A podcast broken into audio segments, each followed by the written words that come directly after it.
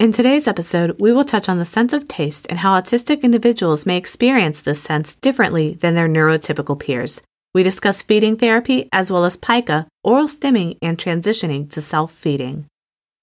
Welcome to Embracing Autism, a podcast for parents of autistic children seeking advice and support while spreading awareness and acceptance of autism spectrum disorder. I'm Leah. And I'm Matt. And each week we will discuss our journey with autism and talk about how to embrace your child's individuality while providing guidance, tips, resources, and sharing our personal stories. This is Embracing, Embracing autism. autism. Hey everyone, in today's episode, we will be doing all things taste related, and that is our sense for the day, but we are not limiting it to specifically taste. We're also limiting it to oral related things like oral stimming or oral related muscle issues, things like that. So it's not just taste, it's like all things mouth related, if that makes sense. Right. And touching on kind of some therapy action as well in there. So yeah, so we don't really know what to call that, but we felt that all these things kind of relate together under the taste category for both the taste purposes, but also the oral and muscular mouth piece part of it. well said. Can you tell I'm not a speech language pathologist? so, one of the things that we wanted to just dive right in here at the beginning is really focus on feeding therapy for this episode because when it came to the sense of taste for us and our kids, feeding therapy was a big issue. Both of our children actually had to go through feeding therapy, which is usually done through an occupational therapist. So, for our youngest daughter, the reason that we actually went through feeding therapy was more of a nutrition route. I think she was probably about a year and a half, pushing two years, and she still hadn't really transitioned out of the baby food puree world and actually eating solid foods. And we were actually worried that she would kind of drop down in her weight because she was very, very small when she was first born. And I remember that she was in, I think, under the 10 percentile for the longest time. And even at her, dare I say, biggest, her peak, her peak, I think she was still under the 30 percentile. So we were worried that she wasn't getting enough calories because she was just eating basically pureed fruits and hadn't touched on any type of food. So we actually were referred to the feeding therapist to try and tackle some of those issues. So for her, it was again, like he said, more nutritionally focused her feeding therapy was really like a goal of can we get her to eat beyond baby foods because she was a toddler now and she was approaching i think two two Pro- and a half probably, or so probably pretty close to at least two i would say. yeah say. and so it started to become a problem that she was not doing baby foods or she was only doing baby foods and she was not progressing beyond that that's why we really intervened with the feeding therapy there. But for our oldest kid, it was actually not like that at all. The issue for her was more that she was having difficulties with the actual physical process of eating food. She did have certain texture issues, temperature issues, things like that with food. So she still had the sensory component, but it's like we couldn't even get to the point of dealing with the sensory component because she couldn't even just do the physical mechanics of feeding herself because she's the one who has hypotonia, which is again that low muscle tone. So she had a hard time just chewing food, keeping food in her mouth. She would keep her mouth open and food would just like fall out of her mouth. She had issues with coordinating food to go, like her hand to go into her mouth. She couldn't hold a utensil. There was so many issues whenever she would eat or when we got her to eat. She was doing that thing where you just take your hand and you scoop the food out of the bowl with your hand and then you just kind of like smear it all over your mouth and hope some of it gets in. Well, that's what I was going to say because I remember her eating kind of like just a bowl of, I think, just rice. And she would just grab a handful of rice and maybe half of it would go in her mouth and the rest would just fall down on her bib. And it wasn't a very efficient way to eat at all. So we, we definitely had the two elements going there with her just being able to start feeding herself.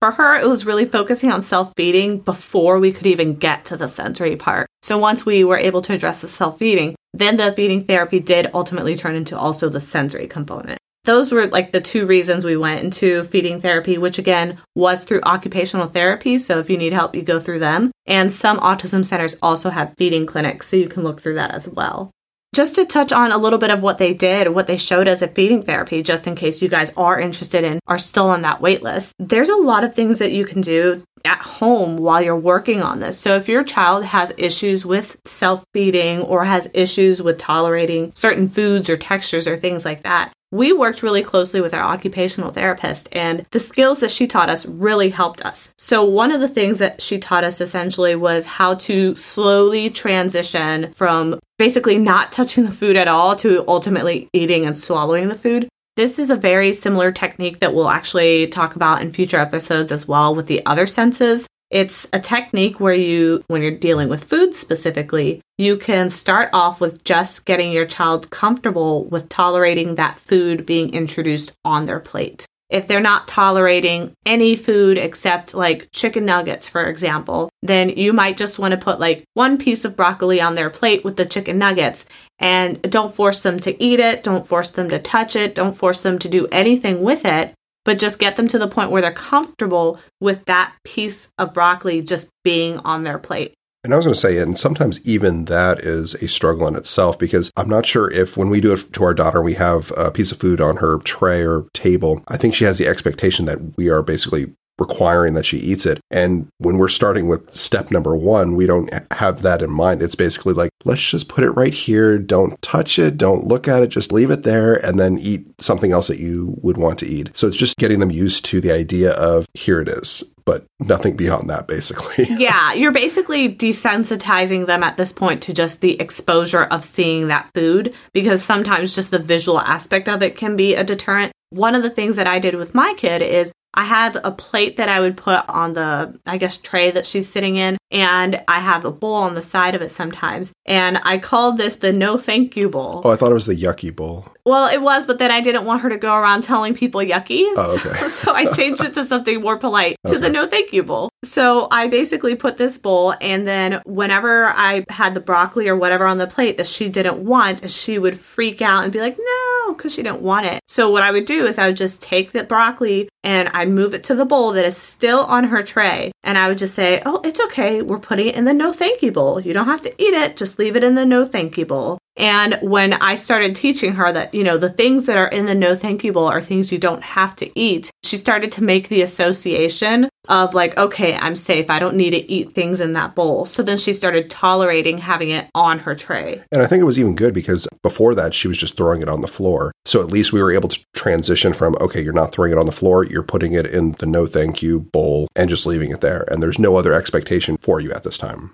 And don't think that this thing just takes like one day of Oh, time. no. Like this is not. This is things. Things It like still this take happens time. for us. It's yeah. still an so ongoing struggle. it did not take us like one hot second to be like, oh look, our kid now does the nice little no thank you bowl. Right. Like no, that took work. It took several. It took several days to get her to do that, if not more than a week or so. So and sometimes she'll forget and it'll kind of resort back to something is on the floor because she forgot that she can put it in the bowl. Yeah, so if you feel like this is like not possible for your child, you can do it. It's just it's going to take time and just have patience. I know it can be stressful. But basically what you do is after you get them to tolerate it on the plate, then you move up a level. So once they're okay with it being on the plate, then the next level is trying to get them okay with physically touching the piece of broccoli. So you do not require them to taste it. You do not require them to do absolutely anything else other than simply touch it. When they do the desirable behavior like touching it or keeping it, tolerating it on the table, make sure to reward them with a lot of praise and enthusiasm like, oh yeah, you did it. You touched it. You left it. You did such a good job letting it stay on the plate. That sort of thing. Right. And I found that we usually try and do something playful. So, like for broccoli, uh, for instance, I mean,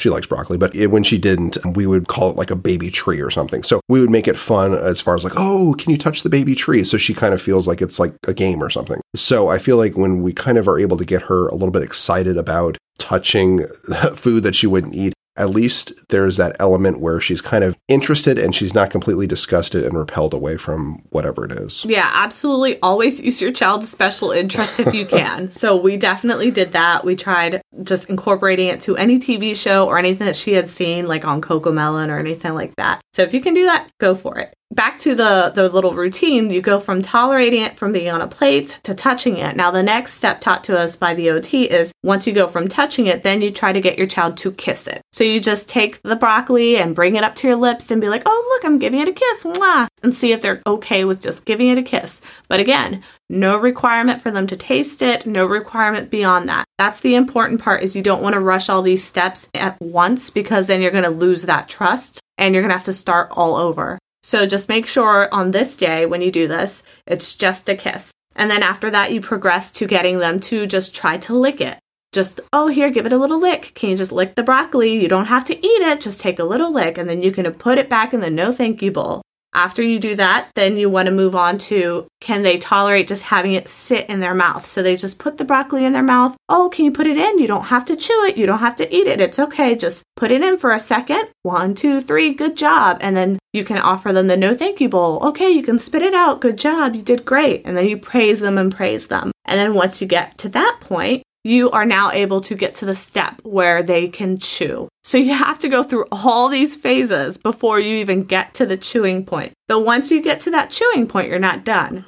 This time, this time when they get to the chewing point, you get them to chew, but then again, you do not force them to swallow if they're not comfortable yet. You offer them the no thank you bowl so that if they feel like they need to spit it, you let them spit it out. But then you praise them for the chewing. Good job chewing. I'm so proud of you. And then after you get them comfortable with that, you get to the point where you reward the swallowing, the chewing and the swallowing. All of this is not at all to be done in a day, probably not even a week, probably not even a couple weeks. It probably would take, I'd say, like a month or so to do this entire routine properly when you get from tolerating the broccoli on a plate to actually chewing and swallowing. And I would say the last three, which uh, again would be them holding it in their mouth. And I mean, of course, they can spit it out. Same thing with the chewing, being able to spit as well. And then finally swallowing. I would say that those are probably the hardest ones, mostly because, I mean, because they're the biggest steps, but also they're kind of the ones that require a little bit more praise and effort and kind of any other outside source that you can bring in. If you have to sing a song to try and get that last push. Definitely, like what we've learned from our experience is positive encouragement and reinforcement just through praise and making a big deal and a big show and just being like, oh my you did such a great job. I'm so proud of you. Sometimes I would go in and tickle her and I would just look like a total fool. But, like, you know, kids love that. So, so it works. it, it works for them. mm. But we did that and we did this under, again, the support of an OT who walked us through all of this. And honestly, it worked very well for us. We were able to get her to start tolerating foods, particularly the youngest one who yeah, who went yeah, from had, purees. Right, she had quite a, uh, a change. I mean, she still likes the little puree. Uh, She's still pouches. obsessed with the baby food pouches, right? But I mean, they're more of a kind of almost like a like reward, reward or yeah, something along those lines. Like I mean, she'll eat dinner, and most of the time she'll eat what we give her, or she'll at least try it. And then as like after dinner, she'll be like walking by the cabinets and want like a pouch. So we'll, we'll give it to her because oh my gosh, she'll sneak them. but but I mean, it's it's kind of I mean a completely different transition from where she was. I mean, a year ago. Yeah, it's actually it's very interesting that because of feeding therapy and through this process that I just explained to you, we were able to get our child who was only on purees, and even with the purees, she was specifically doing specific ones. She avoided any sort of squash, pumpkin, potatoes, any sort of things like that. She went from that to literally gnawing on a chicken leg like Flintstone style. That was lunch today, but even even for like breakfast, I mean, she'll ask for like a piece of like bacon and like eggs and things. At first, it was a slow transition as far as her trying new foods, and and it was kind of like the the standard foods that little kids eat, kind of the snacks and nothing too yeah. adventurous. But then um, as we kind of kept with the process, she was kind of starting to kind of open up her world a little bit to trying new foods and kind of the rest is history, I guess. And the other thing to add there with the feeding therapy aspect of it, things that you can do at home is also modeling the behavior. So one of the things we were able to do too is because they were not willing to tolerate any sort of dips or sauces, they wouldn't do ketchup, nothing like that. We started just modeling in front of them. So we had these breadsticks and we were dipping them in marinara and we're like, mmm, this is so good. Oh my gosh. But we intentionally didn't offer them any so that they would just have to like watch us eating it. And so obviously, little kids get curious and like, hey, how come I don't get any of those? So then they started asking us, like, dip, dip, dip. And I was like, oh, you want some? Okay. So then I was like, I guess I'll be nice and share. And because we kind of created this like it's special because you're not supposed to have it, but I'm going to let you have it. I feel like they kind of fell for it. I, I, like that you were going in with this as like a game, and I was just like, I'm just going to eat my breadsticks and dip them in the sauce. And it's also funny that you're like, oh, I'll share with you. And it's like, I don't think I've really shared my like food. Like, I mean, well, you know, I I end up eating like a third of my food because they now eat everything. no, well, no, I mean, like, like I would like. I mean, if my my kid was like really like wanting it, but like I'm kind of like, no, no, like this is my plate. Like I'll I'll give you some and put it on your plate, kind of thing. But, but I think that works. I think that works though. Like creating this what's it called when there's not enough?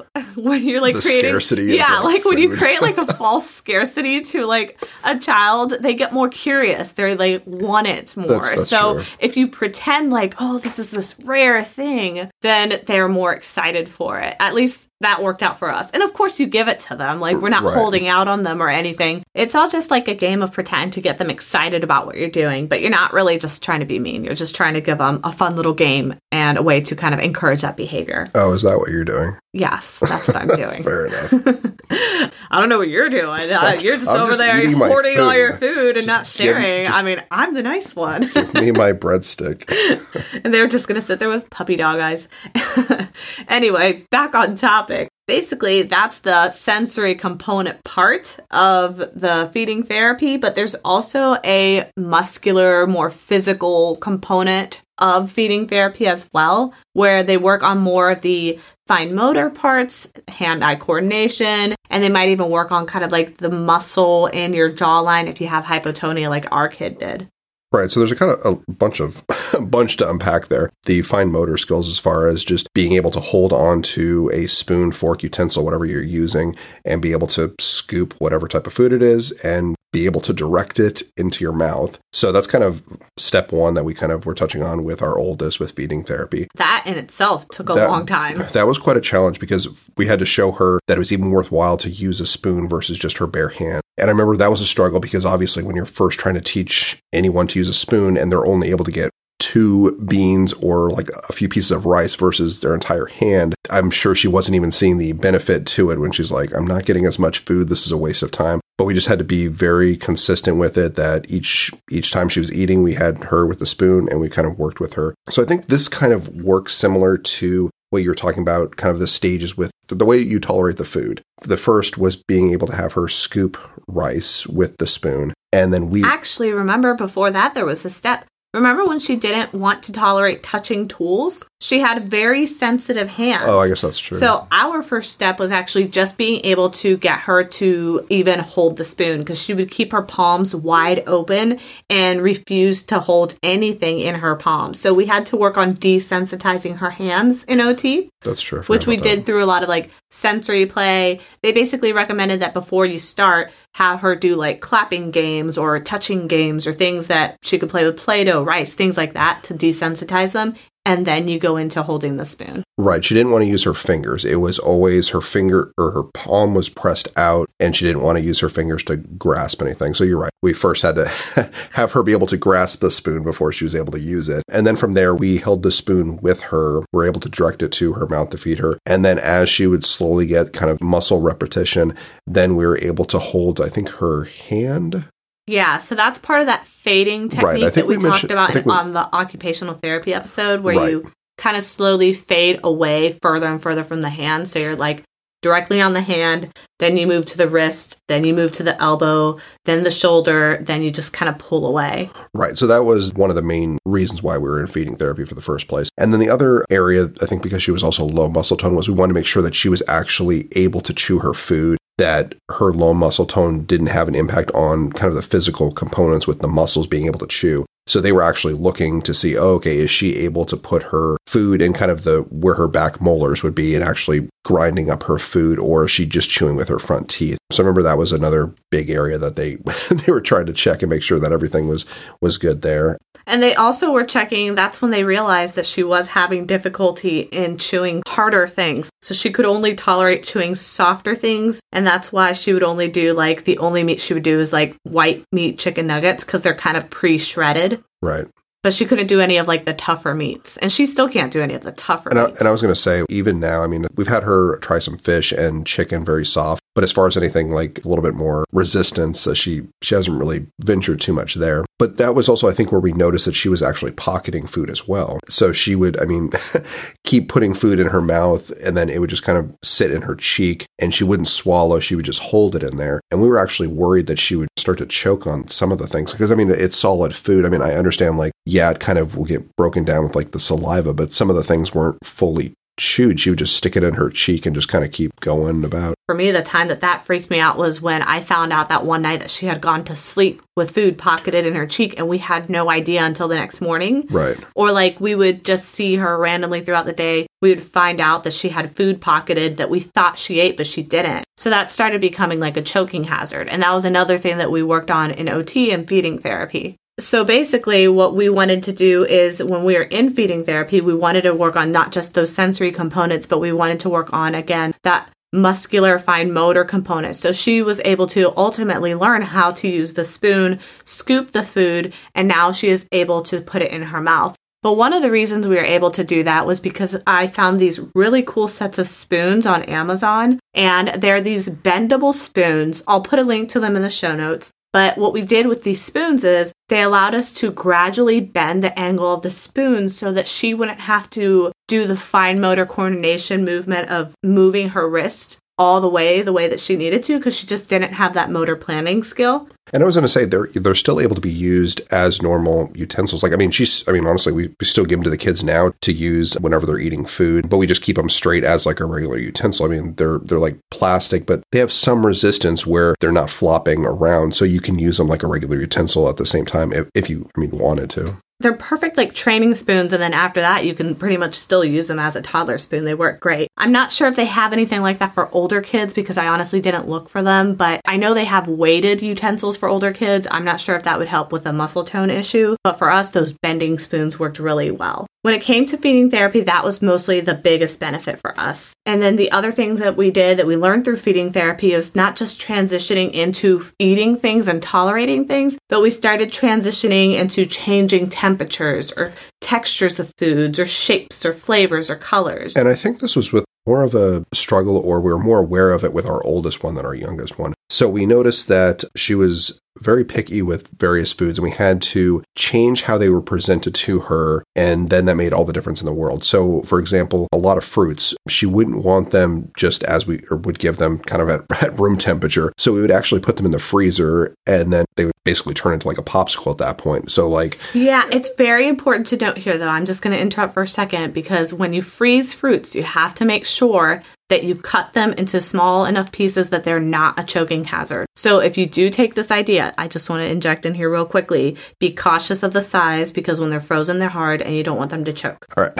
okay, you can continue. So I can't remember um, what her favorite, I think she, I mean, she liked pineapple, I think, right? She that loved pineapple and grapes. Right. And that one was one of the ones that we really had to cut carefully. Yeah, we would cut like a grape like eight times or something. Yeah, something ridiculous. Um, but I mean, they were, they're small, small little pieces of like a grape, but she she would love when they were frozen, but then at room temperature, she basically wanted nothing to do with them. So I mean, we were able to find that she would do certain foods if we were able to do it just a little bit different of how it was presented. So even her eating, think of like a peanut butter and jelly sandwich, for example. If we use like a star cutout, she's more likely to want something to do with the star versus like the standard piece of bread. And when we introduced peanut butter, that's actually a good example. So she had a very restricted diet where we basically couldn't give her anything except like maybe like a what was it, the quesadillas was like all she would do, just a plain cheese right. quesadilla. Just cheese. She would do mostly carbs, just bread, crackers, things like that. She wouldn't really do anything other than like cheese and crackers, honestly.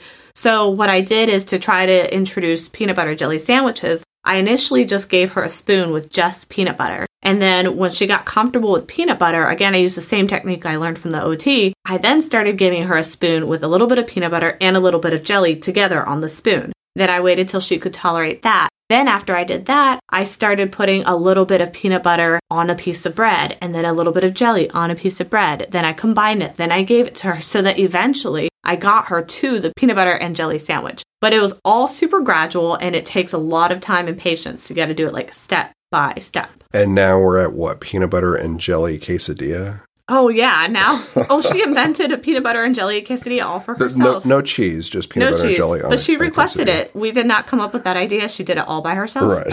so, so who knows? I mean, I always say let the kid lead you. So if she wants a peanut butter jelly quesadilla, we'll give it to her. Why not? Right. But I also think that the texture is also key. I remember we had gotten her kind of a, I thought what was a, kind of like a plain granola bar, basically just just had chocolate chips in the granola. And she was fine eating the granola bar until she got to the first chocolate chip, and there's like a thousand chocolate chips in a granola bar.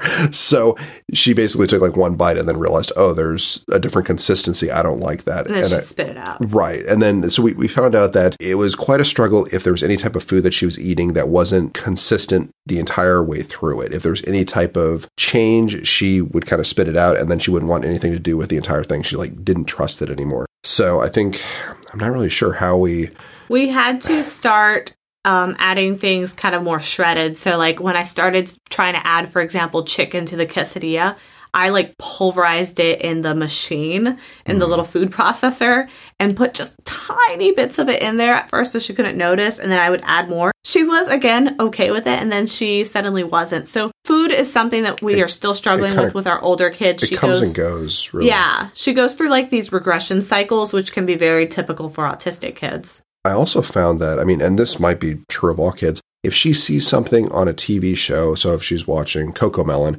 and she really wants to try whatever the little kid is eating, if we make it for her, there's a likelihood that she will at least attempt to do it because she saw it on her TV show. So that's why I think that, like, if it's presented in a similar way that she's excited about it, she might try it. Another example is, uh, honestly, today with the candy corn pumpkin. Oh, yeah. Yeah. So she, I mean, she had never tried it before. And we gave her the little pumpkin candy corn and she took a bite of it and then thought that, okay, it's okay. And she, because we associated it with like Halloween and this little book that she has that has a pumpkin in it and things like that. right. And the piece of candy is actually shaped like a pumpkin. Right. Granted, she didn't like the candy corn, but she, she But she like, tried it. like, well, she liked the pumpkin though. Yeah. So, so my thing was kind of like if it's presented in like a nice way that she likes, she's more willing to try it. So if we had just given her an orange ball of goo that had the same, that had the same flavor, I don't think she'd be as excited to try it. So it's almost like because she saw the baby, the the baby, The special interest food. right? Yeah. She she wanted to at least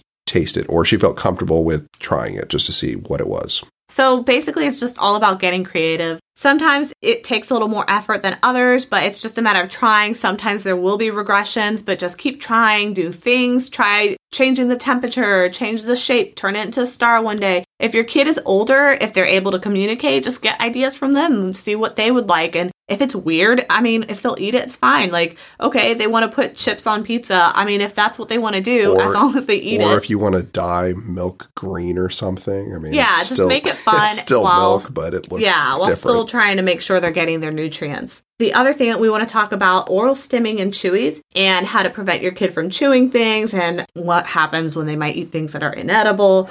So, when it comes to the chewing aspect of it, part of this like taste issue is they tend to chew on a lot of things and most of those things tend to be inedible things. I always think it's interesting because they're willing to chew on like I don't know a piece of plastic or like a piece of wood, but they won't try like the food that has to smell better than like the piece of plastic or wood. I would assume. Yeah. And I mean, our kid did chew on wood. No, she chewed bed, on wood. right? Her the crib. right? Yeah, She chewed on gravel from our driveway. right. The the, She- the she- bark yeah, from she almost chewed on cat poop that one time. Remember, I had Yeah, to like catch her before. Yeah, she almost put it in her mouth. But for for one of them, I think she was like associating it as like a peanut butter and jelly sandwich. Like she was at the park picking up bark, putting in her mouth, saying like, "Oh, peanut butter and jelly sandwich." we had a lot of issues with her chewing things that were inedible and I mean downright dangerous sometimes. Right. But basically, what we did is always try to replicate what that thing is that they're seeking with something that is similar. So, if your kid is, for example, eating gravel, like our kid was eating, it would not make sense to try to replicate them eating gravel by giving them like a chewy that is just like a silicone rubber chewy because it doesn't give the same sensation. So, what I did for that is, for example, is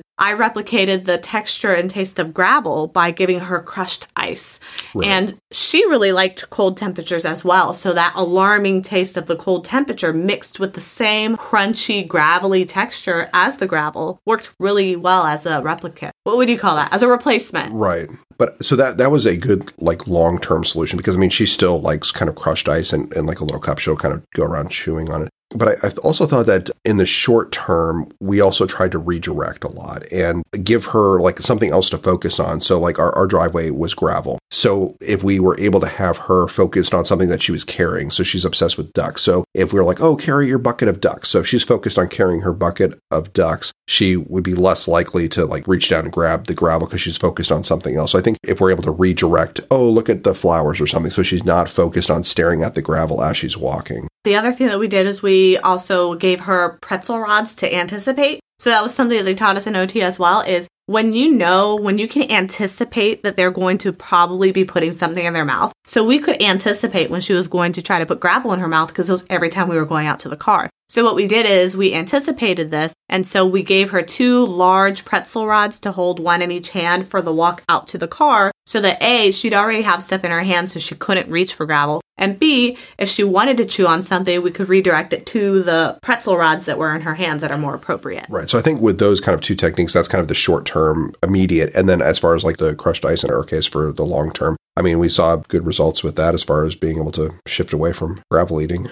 So if you feel like your kid might have pica or any issues with chewing things that aren't edible, just consult with an OT, an occupational therapist, and they can help you come up with techniques. Pica can lead to things like high lead levels. So if you do feel like your child is, you know, experiencing pica, just make sure to talk to your pediatrician and maybe consider getting like a lead test because our child did have a little bit of a higher lead count in her bloodstream because of the pica and that can always lead to issues. So it's just something to take into consideration and monitor closely with your doctor. Yeah, I would say definitely get on top of that because you're not sure, I mean, exactly as far as any type of like toxins of what they're eating or put in their mouth that might have some type of pesticide or something on it that, I mean, can definitely harm them. And to get on the little bit nerdy side of this, I can touch on a tiny bit of science for the end of this episode. And one that comes to mind specifically was about pica. I actually found some research that showed that children on the autism spectrum and those with other developmental disabilities are actually disproportionately affected by both pica and GI symptoms, gastrointestinal symptoms, which makes sense. That would be coordinated because if you are putting things into your system that shouldn't be there, you probably will have GI problems. I was wondering, like, because is it just like the GI problems or is it in connection with them?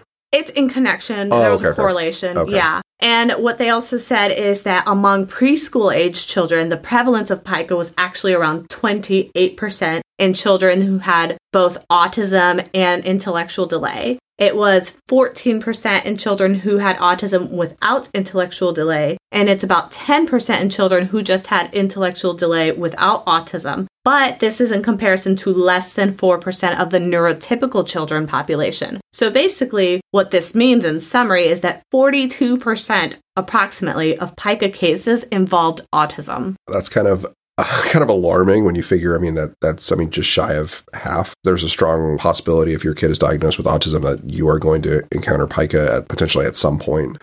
We had two two autistic girls and both of them are putting inedible objects in their mouth so.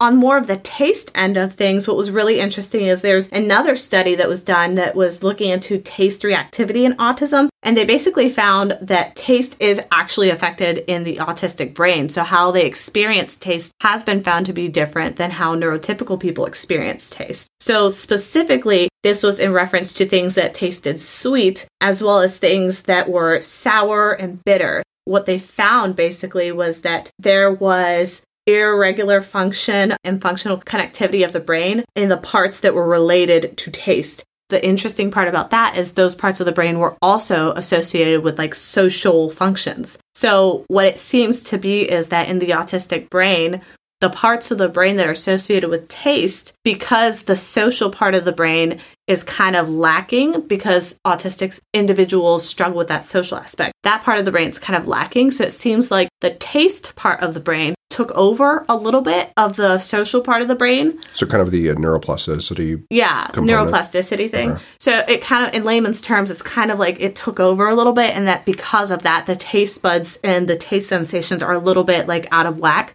Hmm. in comparison to the neurotypicals. So I thought that was like pretty interesting too. yeah because i mean that would explain why they might not want to eat some foods that we're we're putting in front of them and why they have to use the the yucky bowl the no no thank you bowl The no thank you bowl. Okay.